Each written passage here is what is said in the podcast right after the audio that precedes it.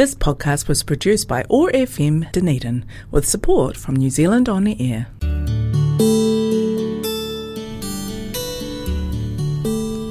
Telugu states in South India are famous for culture, temples, food, Tollywood, and sense of humor.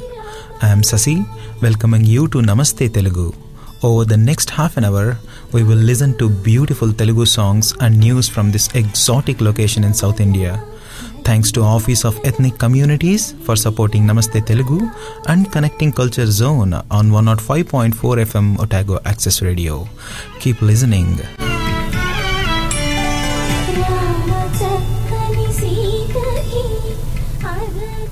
నూట ఐదు point నాలుగు FM Otago access రేడియోలో నమస్తే తెలుగు షోకి స్వాగతం. నేను మీ శశి. ప్రతి సోమవారం రాత్రి ఎనిమిది గంటలకు one O five point four FM Otago access రేడియోలో మిమ్మల్ని పలకరించడానికి తెలుగులో ముచ్చట్లు మాట్లాడడానికి నేను వచ్చినట్టే ఈ వారం కూడా వచ్చేసాను. ఈ వారం ఎందుకో ఈ మధ్య ఏమవుతుంది అంటే వారం మధ్య మధ్యలో అక్కడక్కడ అక్కడక్కడ ఏదో ఒక మాటలు మీతో ఏదైనా పంచుకోవాలి అనిపించినప్పుడు గుర్తొస్తున్నాయన్నమాట. కానీ ఎప్పుడైతే రికార్డ్ చేయడానికి కూర్చుంటానో మాట్లాడదాం అనుకుంటానో అప్పుడు అవన్నీ మర్చిపోతున్నాను. సో అప్పుడు ఇప్పటికి ఏది గుర్తొస్తే అది మాట్లాడేస్తున్నాను. అలా కాకుండా నెక్స్ట్ వీక్ నుంచో ఆ నెక్స్ట్ వీక్ నుంచో ఒక పెన్ను పేపర్ తీసుకొని ఎప్పుడెప్పుడైతే ఏమేమి మాట్లాడాలనుకుంటానో ఆ టాపిక్ మాత్రం రాసుకొని ఇలా రికార్డ్ చేయడానికి వచ్చినప్పుడు వాటన్నిటి గురించి మాట్లాడడానికి ప్రయత్నిస్తాను. దీనివల్ల రెండు ఉపయోగాలు ఉన్నాయి ఒకటి మధ్య మధ్యలో కవర్ చేయడానికి నేను సోది మాట్లాడాల్సిన అవసరం లేదు.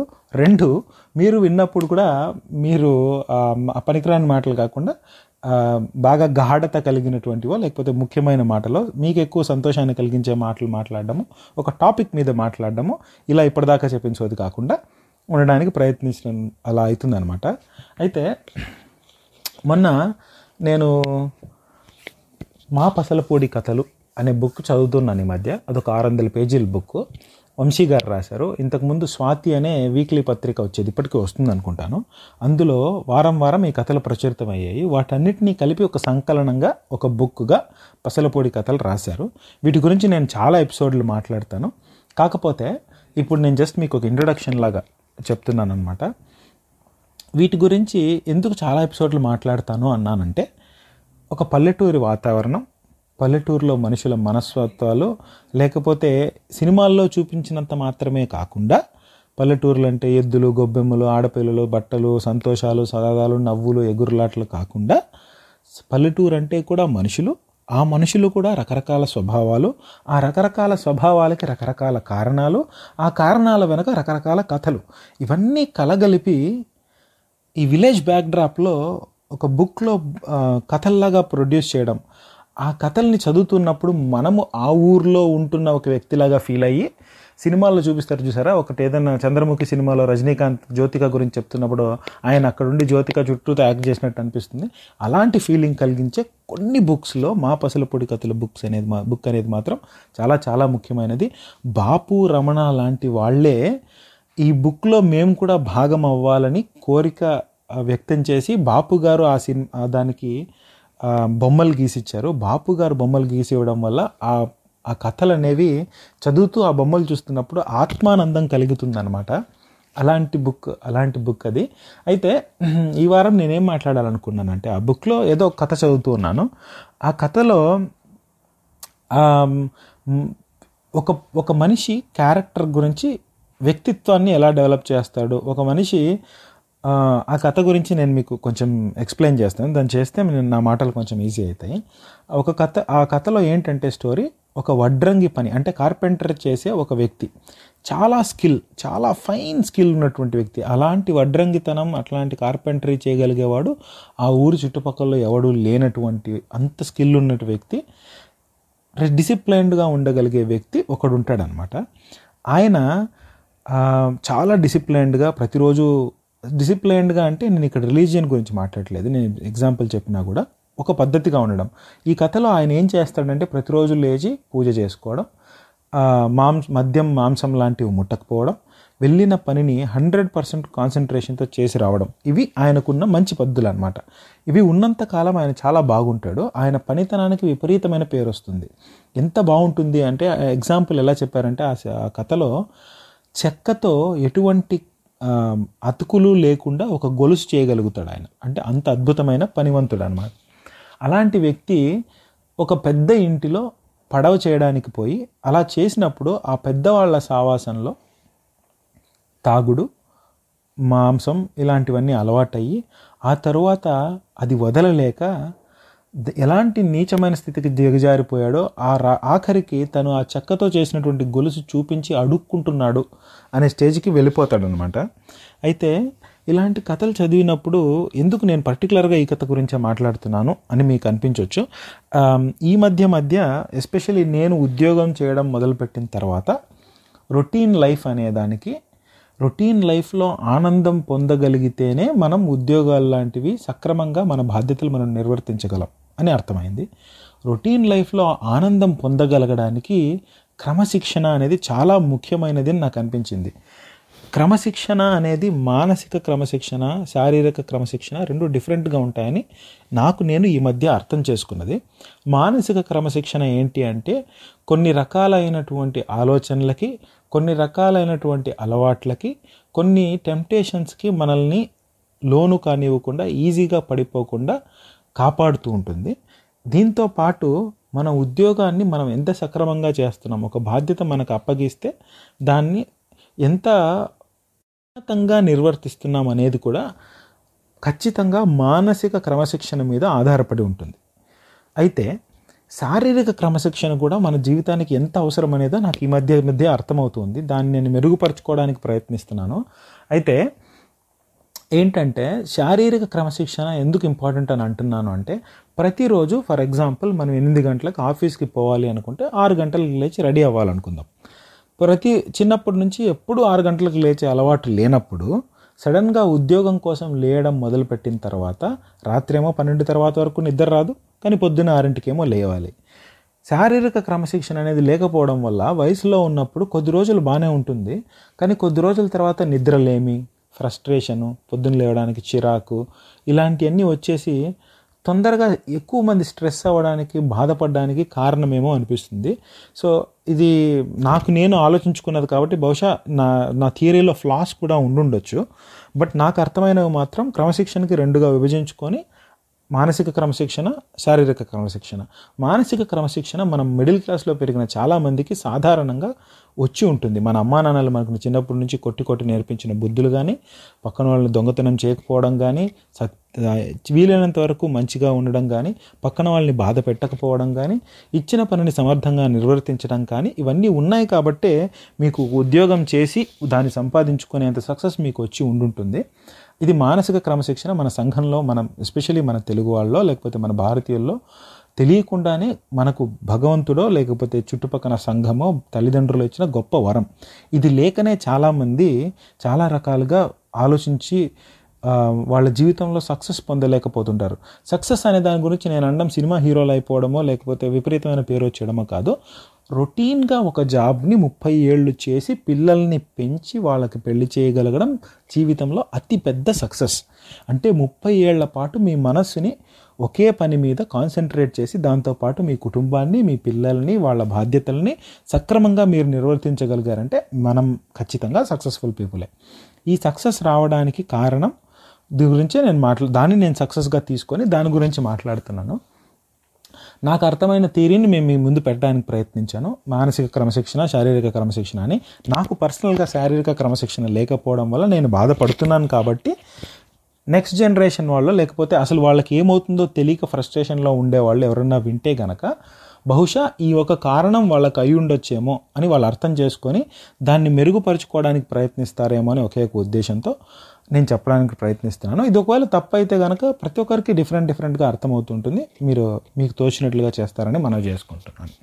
ఇది మొదటి విషయం.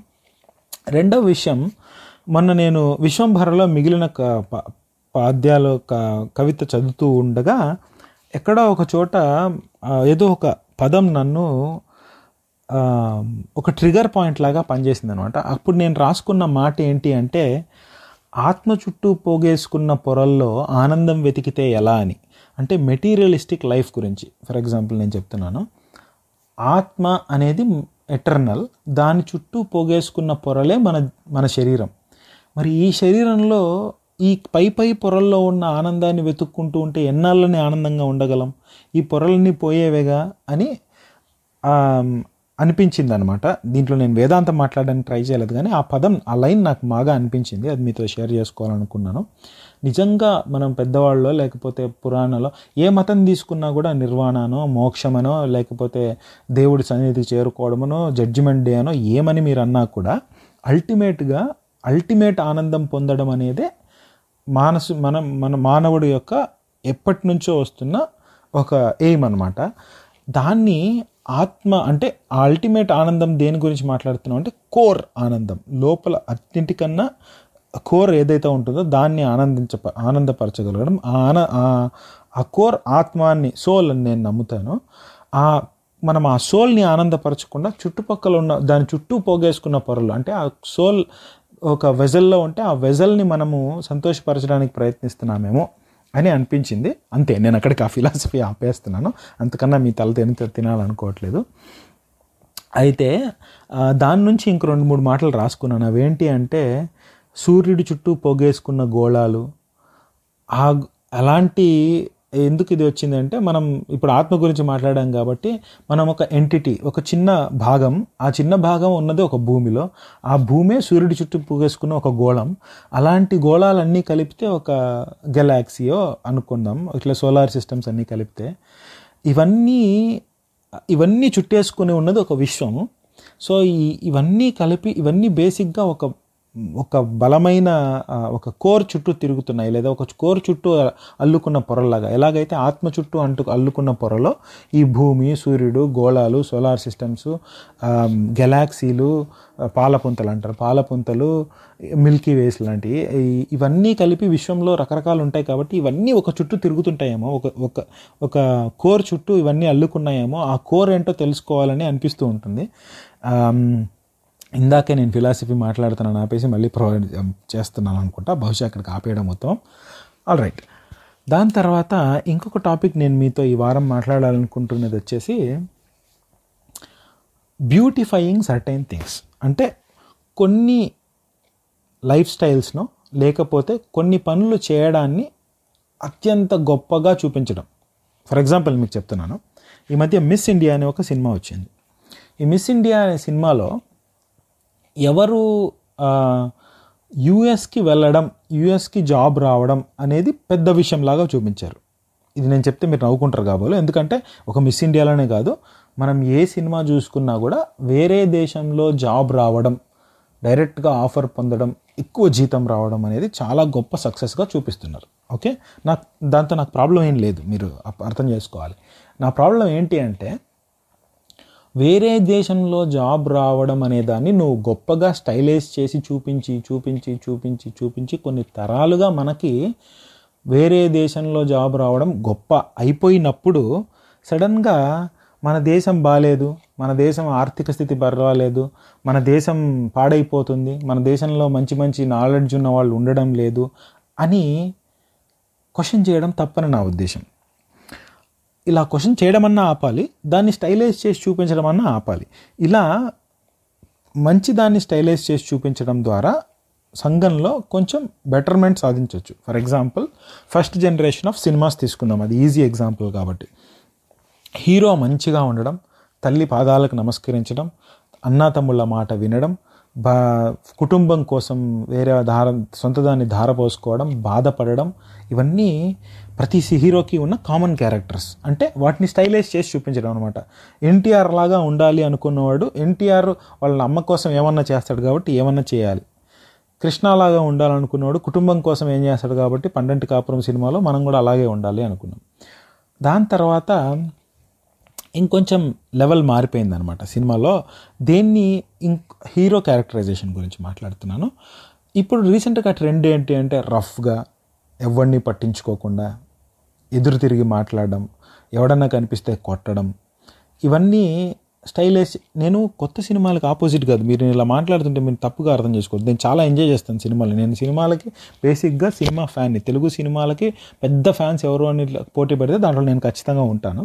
అయితే నా పాయింట్ ఏంటంటే ఇక్కడ చెప్పదలుచుకున్నది నేను అంటే మనం దేన్నైతే స్టైలైజ్ చేసి చూపిస్తామో సమాజంలో చాలామంది అటువైపు అడుగులు వేయడానికి ప్రయత్నిస్తారు. సో మనం దేన్ని స్టైలైజ్ చేసి చూపిస్తున్నాము అనే దాన్ని మనం చాలా ఖచ్చితంగా ఒక నియంత్రణలో ఉంచుకోగలిగితే బాగుంటుంది అనేది నా ఉద్దేశం.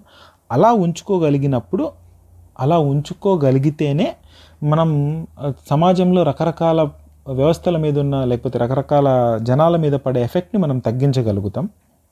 అలా తగ్గించినప్పుడు ఫర్ ఎగ్జాంపుల్ ఒక పది సినిమాల్లో రామ్ చరణ్ ఎన్టీఆర్ ఇట్లా పెద్ద పెద్ద హీరోలు బుక్స్ చదవడం అనేది స్టైల్గా చూపించారు అనుకుందాం ఎవడో ఒకడు ఎక్కడో చోట ఒక బుక్ చదువుతాడేమో. లేకపోతే ప్రతి సైంటిస్ట్ని ఒక సైంటిస్ట్ని గొప్పోడిగా చూపించడం. నువ్వు నువ్వేం అనుకుంటున్నావు? నేను సైంటిస్ట్ అవుదాం అనుకుంటున్నాను. ఒక హీరో చెప్పాడు అనుకోండి ఓహో అంటే సైంటిస్ట్ అంటే గొప్పేమో సైంటిస్ట్ అవ్వడానికి ప్రయత్నించాలేమో. అని అనుకోవడం కూడా ఇలా రైట్ థింగ్స్ని స్టైలైజ్ చేయడం చేయడం బాగుంటుందేమో అలా చేస్తే సమాజం ఉద్ధరించిపోతుందని నేను అనను కానీ మన పిల్లలకి రైట్ ఐడల్స్ని మనం చూపించగలుగుతామేమో అని నా ఉద్దేశం అనమాట అలా అయితే బాగుంటుంది అని అనుకుంటున్నా. ఈ రెండు టాప్ థాట్స్ ఈ వారం మీతో పంచుకోవాలని అనుకున్నా. దీంట్లో కన్క్లూజన్ ఏమీ ఉండదు. నాకున్న ఆలోచనల్ని యథావిధిగా మీతో పంచుకోవడం ప్రయత్నిస్తున్నాను కానీ నా ఆలోచనలకి ఒక కంక్లూజన్ లేదు. దాని నుంచి నేర్చుకోవడమో లేకపోతే దాని గురించి పెద్ద పాఠాలే ఏం లేవు. నాకు అనిపించింది మీతో చెప్తున్నాను. మీకు అనిపించింది మీకు అది విన్నప్పుడు మీకు ఒక థాట్ కలిగి మీకు దాని కంక్లూజన్ దొరుకుతుందేమో. ఆ కంక్లూజన్ దొరకడం ద్వారా మీకో మీ చుట్టుపక్కల వాళ్ళకో ఎఫెక్ట్ అయ్యి లైఫ్ బెటర్ అవుతుందేమో. ఇలా అన్నమాట. ఆ థాట్ ప్రాసెస్లోంచి వచ్చిన ఆలోచనలోంచే నా ఆలోచనలు యథావిధిగా మీతో పంచుకోవడం జరిగింది. అండ్ ఈ వారానికి ఇంతే సంగతులు. వచ్చే వారం మరి ఇంకేదైనా విషయంతో మాట్లాడుకుంటూ అంతవరకు one O five point four FM Otago access రేడియోలో దయచేసి తెలుగు షో వినండి. వింటే వినడమే కాకుండా దయచేసి ఎవరన్నా మీకు మీకు లైక్ మైండెడ్ పీపుల్ ఉంటే తెలుగు సాహిత్యానికి సపోర్ట్ చేయాలనుకునే వాళ్ళు తెలుగులో రాయాలనుకునే వాళ్ళు మాట్లాడాలనుకునే వాళ్ళు వాళ్ళకి నచ్చకపోవచ్చు కానీ మీరు ఒక దయచేసి రెఫర్ చేయండి. వాళ్ళు కనుక విని వాళ్ళకు కనుక నచ్చితే మన ప్రోగ్రాం విస్తృతి చెందడం ద్వారా ఒక పది బుక్కులు ఎక్కువ సేల్ అవ్వగలిగితే అది నా జీవితం ధన్యమైపోయినట్టే అనమాట అది నా పాయింట్ మొత్తానికి శనర్థులు వచ్చే వారం మళ్ళీ కలుసుకుందాం. నేను మిసెసి మీరు వింటున్నారు one oh O five point four FM Otago access రేడియోలో Namaste Telugu show connecting culture zone వారి సౌజన్యంతో. శనర్థులు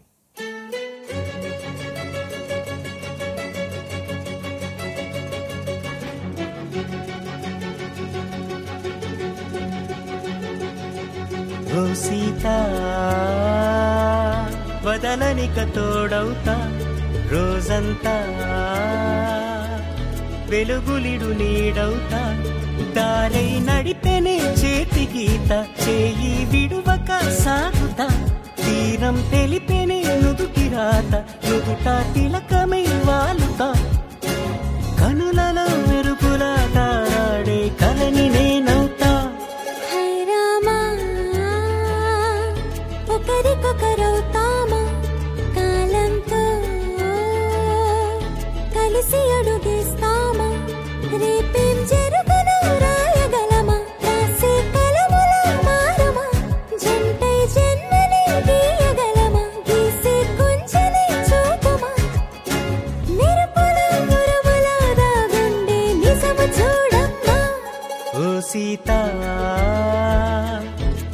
వదలనిక తోడవుతా.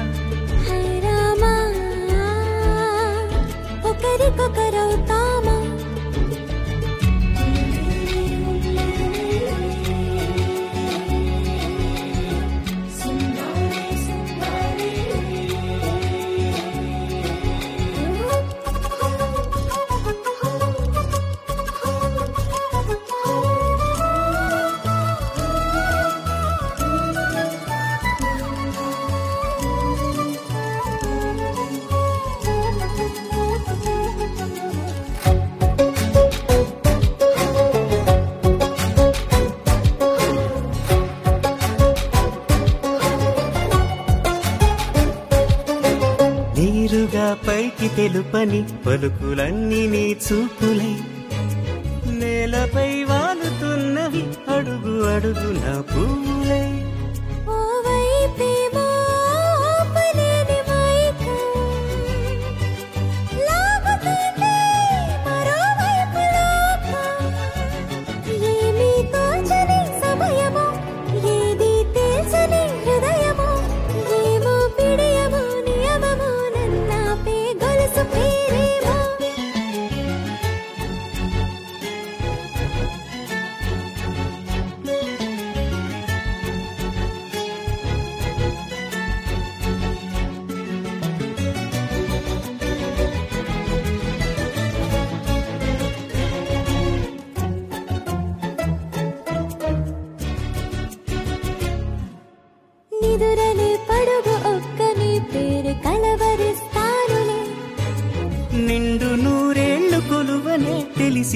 చేస్తావులే.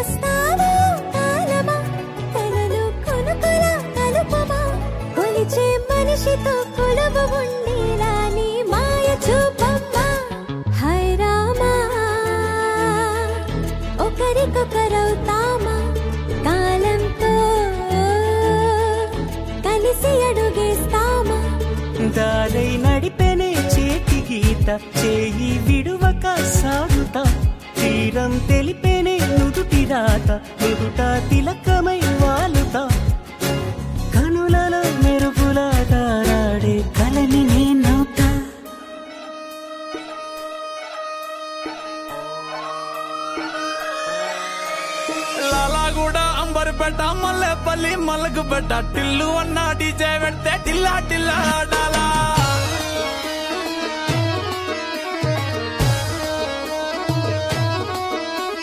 మల్లేసన్న దావత్లా పన్ను గాని భారత్ల టిల్లు అన్న దిగిందంటే టించక్ టించక్ దుంకాడా డీజే టిల్లు పేరు విన్నిస్తాయి వేరు. సోకేమో హీరో తీరు కొట్టది తిన్ మారా. Desde lo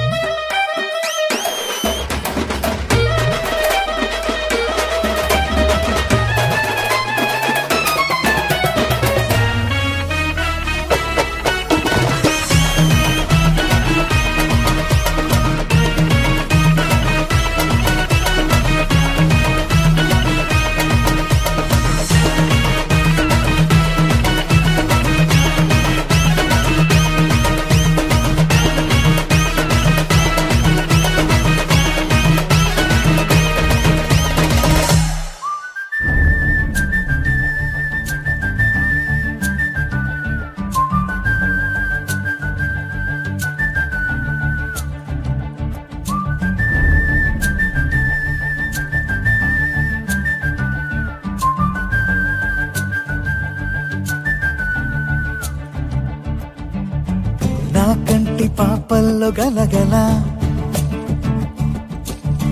కావేరి పొంగని లేఖ వల్ల నా మనసు లోతుల్లో ఇప్పుడిలా